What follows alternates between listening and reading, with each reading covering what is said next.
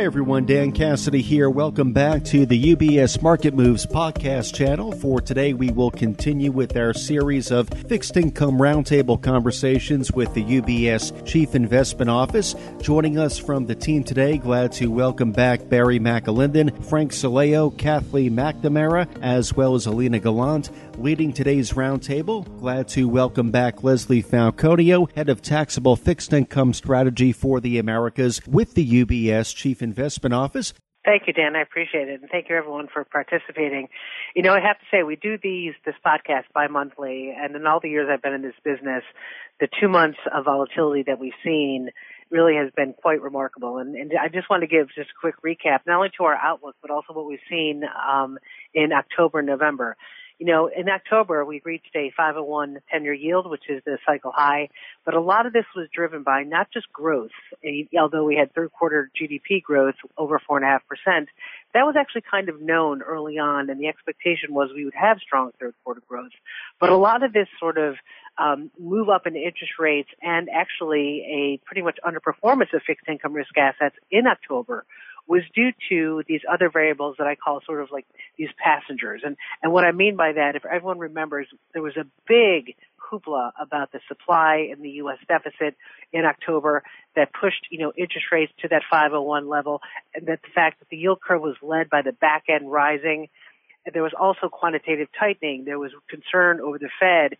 And so we had all these sort of, um, you know, what I call performance drivers that were really pushing yields up in, in October, and also pushed the performance of fixed income across the board down. And as we sort of skipped to November, you know, and by the way, just as a, as a quick, uh, you know, addendum, we have always held the notion that supply, quantitative tightening, obviously impact fixed income, but they're not the main drivers. The main drivers going to impact yields are going to be growth, inflation, and what I'm going to get to in a moment, what the market is pricing in for the future expectation of the Fed. And as I want to go to that, I want to go to about to November performance, because this is where really we saw the an incredible shift in terms of sentiment. One of the reasons why we went up so much in yields in October was the fact that the market sort of finally came to this higher for longer strategy. They took out a lot of the interest rate cuts that were priced in from July in, in twenty twenty-four, and they removed that. And as a result, you had the short end move up and ten-year yields move higher. Now we're seeing this slower growth, a little bit loosening in, you know, non-farm payroll, loosening in the JOLTS data. Inflation's coming down as we have things like the oil price go below seventy. People are starting to price in now um, about one hundred thirty-five basis points of easing. So this move in November pushed interest rates lower. It collapsed volatility, and therefore, and therefore risk assets really had the benefit of price appreciation due to declining interest rates, spread compression due to the Fed maybe going into and easing a little quicker than what the market anticipated. So the spread compression, price appreciation really put risk assets within fixed income in November um, really to the forefront. And we're going to get into each of these speakers. We're going to get into specifics, but just in terms of our overall allocation, we have had a high-quality bias. We've had a quality source of investor-grade corporates and munis, tips. You know, we've also had some uh, credit um, exposure as well. Some of that was being long high yield versus senior loans that we put on last month. We've closed that allocation given how well high yield did in November. We put on a preferreds versus treasuries at the end of May, which is our way of expressing being long credit, wanting that credit exposure, given the fact that preferreds had, you know, underperformed after the initial S V B's financial instability. After the November performance, we actually took that off. So now we're a little bit more neutral on the credit front. So now we're really honing in to our longer-term outlook, which is about interest rates going down in twenty twenty-four to around that three point five level, also to have higher quality start to outperform. So when we think about, I just mentioned preferreds, and now that we know, and preferreds had one of the best performances in November, which brings me to you, Frank, you know, how do you sort of for, what is your opinion on what's happened this quarter, and how do you see it for the rest of the year? Oh, thanks a lot, Leslie. That was a great setup. I, I appreciate that. Yeah, I think for preferred investors, the headline is November to the rescue. You know, and that's because uh, until November, preferreds had actually suffered three consecutive months of losses. There were uh, losses in uh, August, September, and October. Up until that point, the sector had been experiencing sort of this zigzag uh, sawtooth pattern of alternating monthly gains and losses this year. And at mid-year, right into September, frankly, we were holding on to gains of about three percent or so uh, for the year, three percent year-to-date gains for the year straight through into September. So really nothing to write home about. But in October, those year-to-date gains were wiped out after the relentless surge in interest rates that had taken place uh, beginning in August, but straight through October, with the ten-year Treasury yielding, uh, with the ten-year Treasury yield touching that five oh one uh, mark, as as you mentioned. But since mid-October, with the ten-year Treasury yield dropping back down towards the four ten to four twenty range, you know, preferreds have rallied on the back of that move. So as it stands now, year-to-date, preferreds are up by about six point five percent. That's uh, six percent for the one thousand dollar pars, seven percent for the twenty-five dollar pars. So decent year-to-date returns at this point. But again, most of that return has come from performance over just the past few weeks, all driven by that recent rate rally that we saw uh, over the past few weeks. In fact, if we look back at the past seven weeks or so, just in the past seven weeks or so, preferreds are up by about eight percent, an eight percent return in just seven weeks. Uh, that's six percent for the one thousand dollar pars, ten point five percent for the twenty-five dollar pars. Now, we do think there is a, a bit of a too far, too fast type of dynamic on the rate backdrop front, as you mentioned. So moving to neutral from a tactical standpoint makes a lot of sense. But for long-term investors, There, there are a number of factors that would support solid twelve-month returns from here. And first and foremost is the rate backdrop. Now, as you mentioned, of course, you know, even though we have a bias towards lower rates, that's our expectation. Rates, they aren't going to move in a straight line down from here. But overall, we think the Fed is done. The Fed's July rate increase was likely its last, and it's our expectation here at C I O to see an extended pause from here with scope for rate cuts in the middle of next year, mid twenty twenty-four. And along with a continued slowdown in economic activity, that would support lower Treasury rates next year. So I think we're looking for a positive rate backdrop overall in twenty twenty-four. And then we could add to that current preferred valuations, with yields higher than historical averages on an absolute basis. Yields have come down over the past few weeks with Treasury rates, uh, but you can still find yields of about six to six point five percent in the twenty-five dollar par space, higher in the one thousand dollar par variable rate preferred. Um, and, and so those are pretty good yields on an absolute basis. On a relative basis, yield spreads are a bit lower than historical averages. They're at the tighter end of the historical range, but they've been mostly in line or tighter uh, than average all year, with the exception of the risk-off periods of March and late May, when when you had put on that, you know, that tactical uh, uh, uh, overweight uh, to preferreds. But another consideration for investors out there is that most preferreds trade at a, a discount to par, so there is price appreciation potential for long-term investors, and that's not usually the case for preferreds, and frankly, For, for most fixed income sectors, capital appreciation tends to be limited. So overall, the combination of current valuations against the backdrop of lower trending interest rates through twenty twenty-four could lead to impressive uh, performance long term. And just last point, from a positioning standpoint, Leslie, variable rate preferreds with laddered call dates, including discounted fixed rate resets with call dates over the next twelve to twenty-four months, those could offer some good value while also mitigating interest rate risk, and we continue to see good value and favor select preferreds from the largest money center banks and super regionals that provide attractive valuation. You know, our monthly update to the Preferred Securities Top Picks Report provides specific recommendations. Leslie, turn it back to you. Yep. Thanks, Frank. I appreciate that. That was a good, that was a great recap. I just sort of to, to emphasize what Frank had mentioned, that, you know, our allocation is now just neutral preferred. It's, it's not negative by any stretch. And as, as Frank gave some great reasons why, you know, preferred securities could still be a great returning asset in twenty twenty-four. And as we shift from preferreds into our other credit segment, which is high yield, I mean, you know, Alina, you, you know, you've been, um, actually your calls on high yield have been quite well good this year as well. And we know that we've had some good spread compression after a bit of volatility. So what's your, what's your thought about high yield here and for the rest of the year? Hi, Leslie. Thanks for having me. So you were absolutely right. November was a great month for high yield. Um, high yield returned four point six percent in November, but the year-to-date return is what's really quite impressive, ten point one percent, so above ten percent now for the high yield market year-to-date.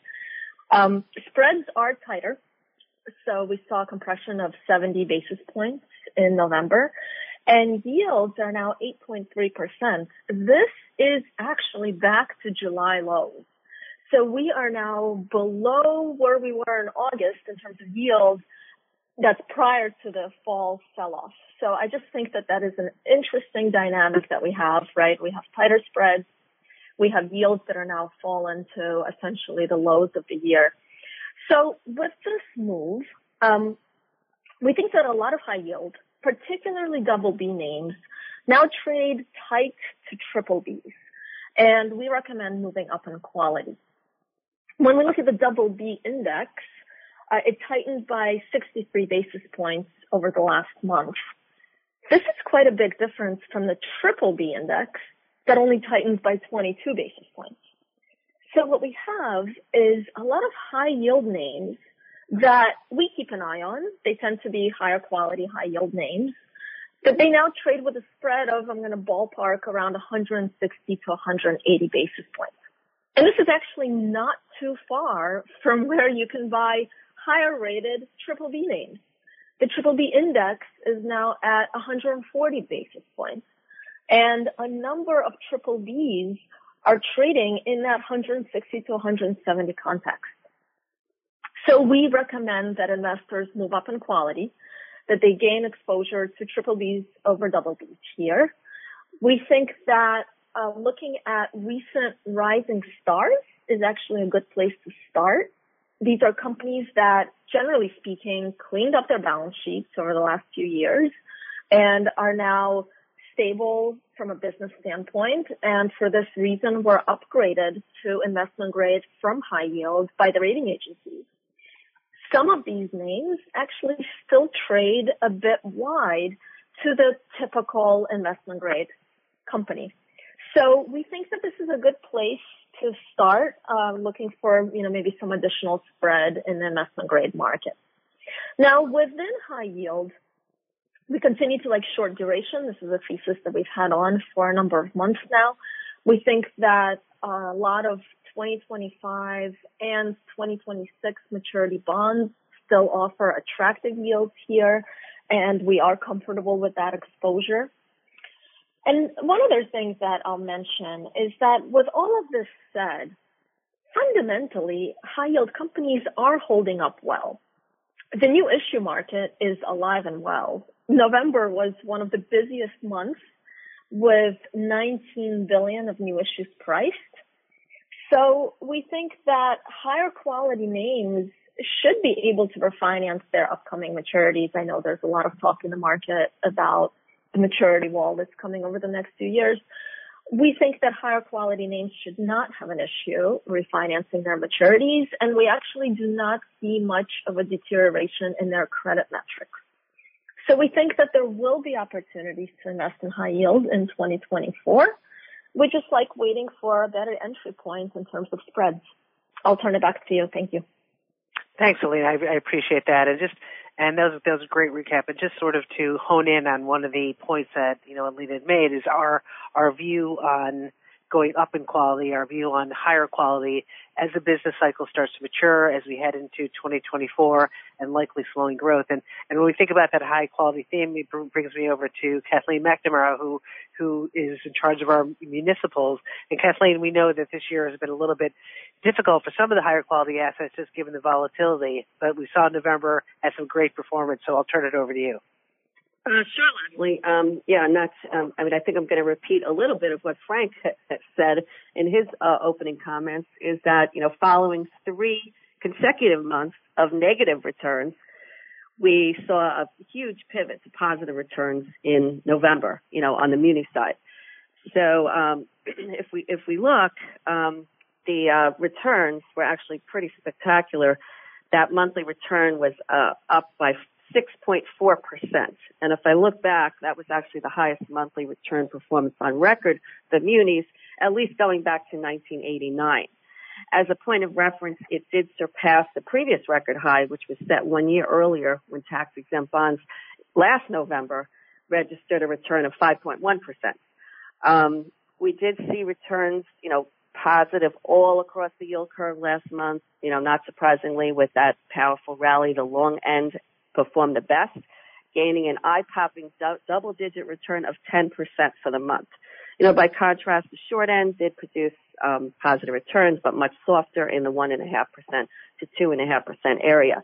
You know, certainly we attribute this powerful rally largely to that sharp move down in the U S. Treasury benchmark yields, as you had discussed, rather than any muni-specific market drivers that we usually watch.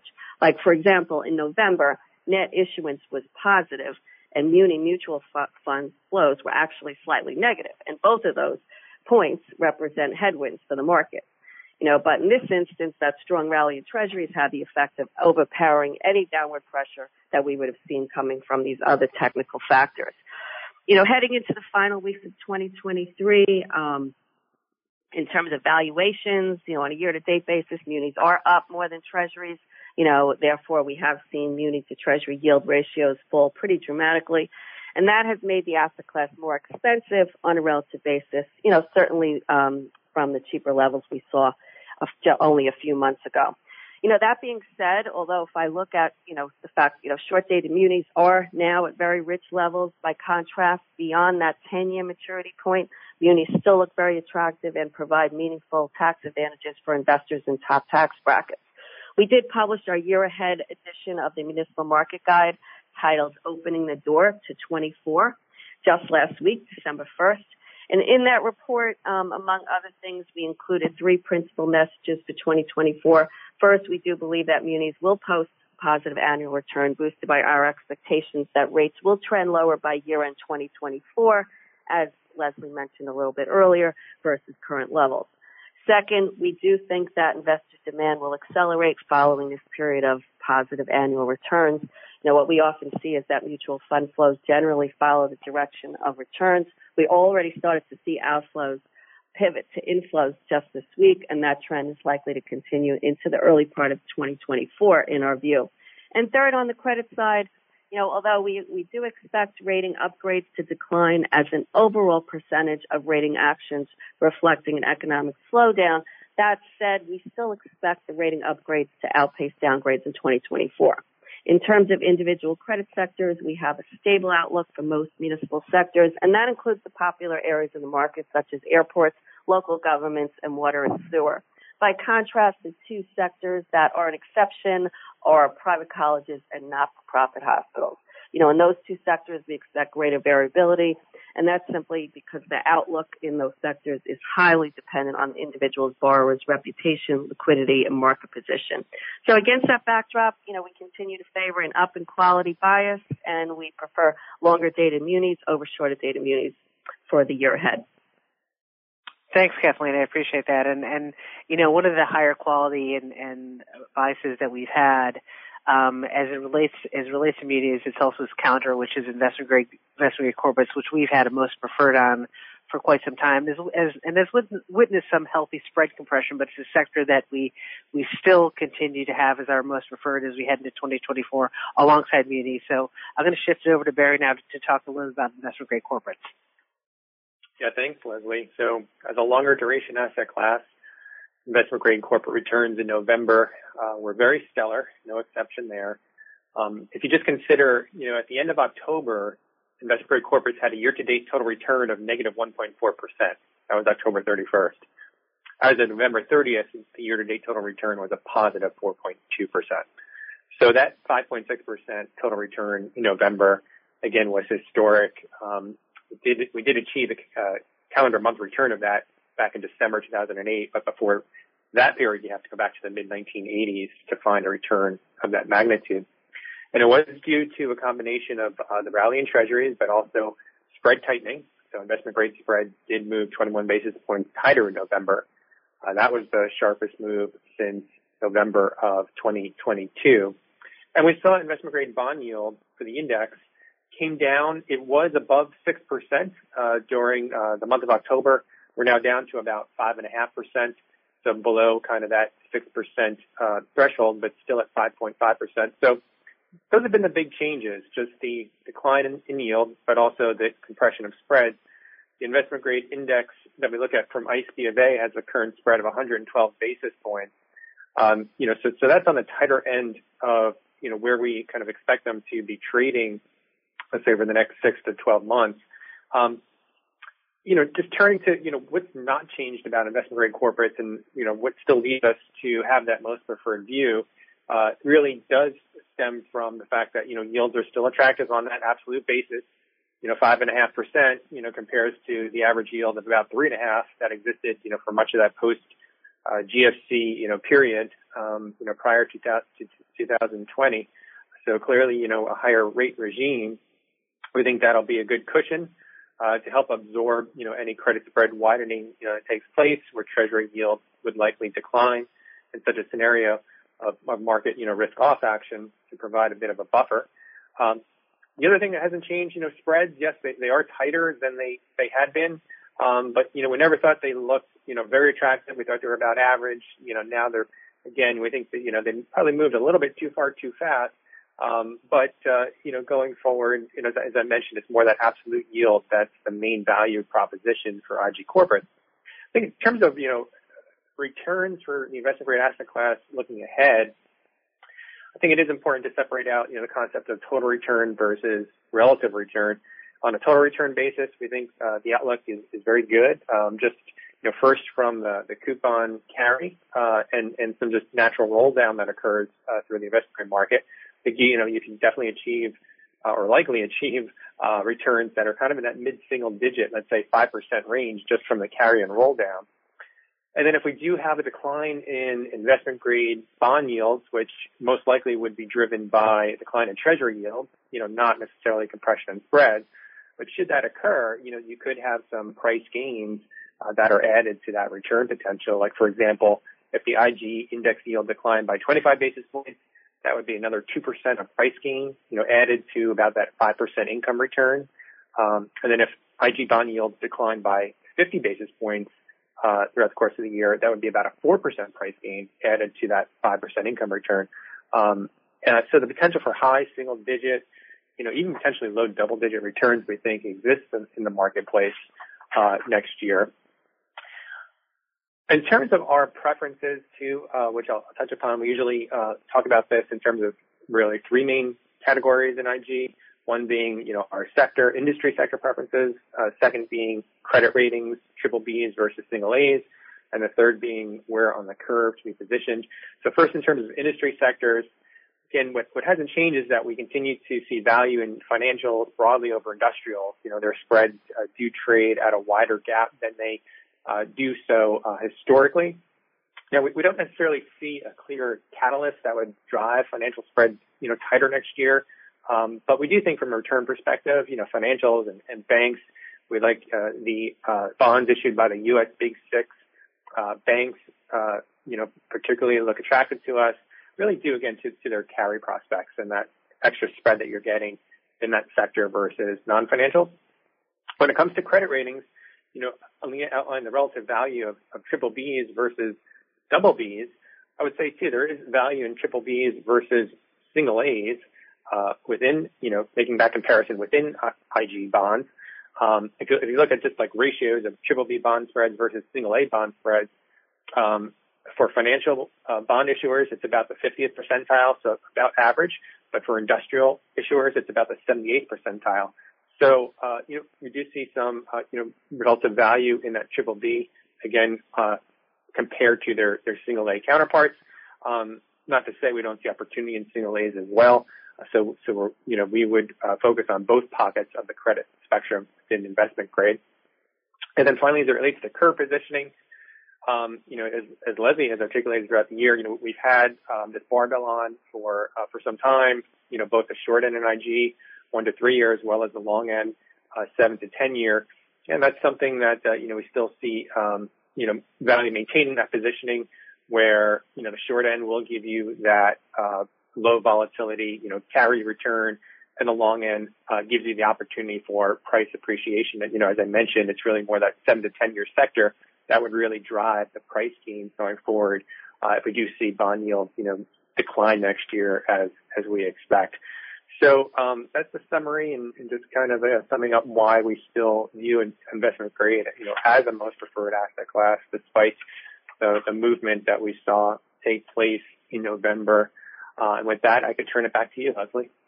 Thanks, Barry. That was that was really that was a great that was a great recap. And and I think that as we close out um, here, I will in January we'll have our uh, fixed income strategies year ahead. But I think one of the common themes that we can get from everyone that has spoken today is that November was an incredible month. You know, we still have um, a very positive outlook on fixed income going forward, but we do expect some pockets of vulnerability. We prefer, you know, the high quality, and most importantly, the selectivity within each sector is going to be very important, whether it's, you know, Frank's Top Picks report or Best Ideas report that, that the C I O publishes and Kathleen's Muni team. You know, overall, yeah, we're very positive on fixed income in twenty-four because yields we expect to decline.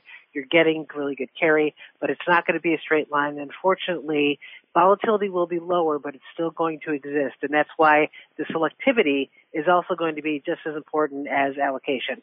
So thanks very much, and we will see you again in twenty twenty-four. U B S Chief Investment Office's investment views are prepared and published by the global wealth management business of U B S A G or its affiliate, U B S. This material has no regard to the specific investment objectives, financial situation, or particular needs of any specific recipient and is published for informational purposes only. As a firm providing wealth management services to clients globally, U B S A G and its subsidiaries offer both investment advisory services and brokerage services. Investment advisory services and brokerage services are separate and distinct, differ in material ways, and are governed by different laws and separate arrangements. In the U S A, U B S Financial Services Incorporated is a subsidiary of U B S A G and a member of FINRA S I P C. For information, please visit our website at ubs.com forward slash working with us. For a full legal disclaimer applicable to the independent investment views produced by U B S, please visit our website at ubs.com forward slash CIO dash disclaimer.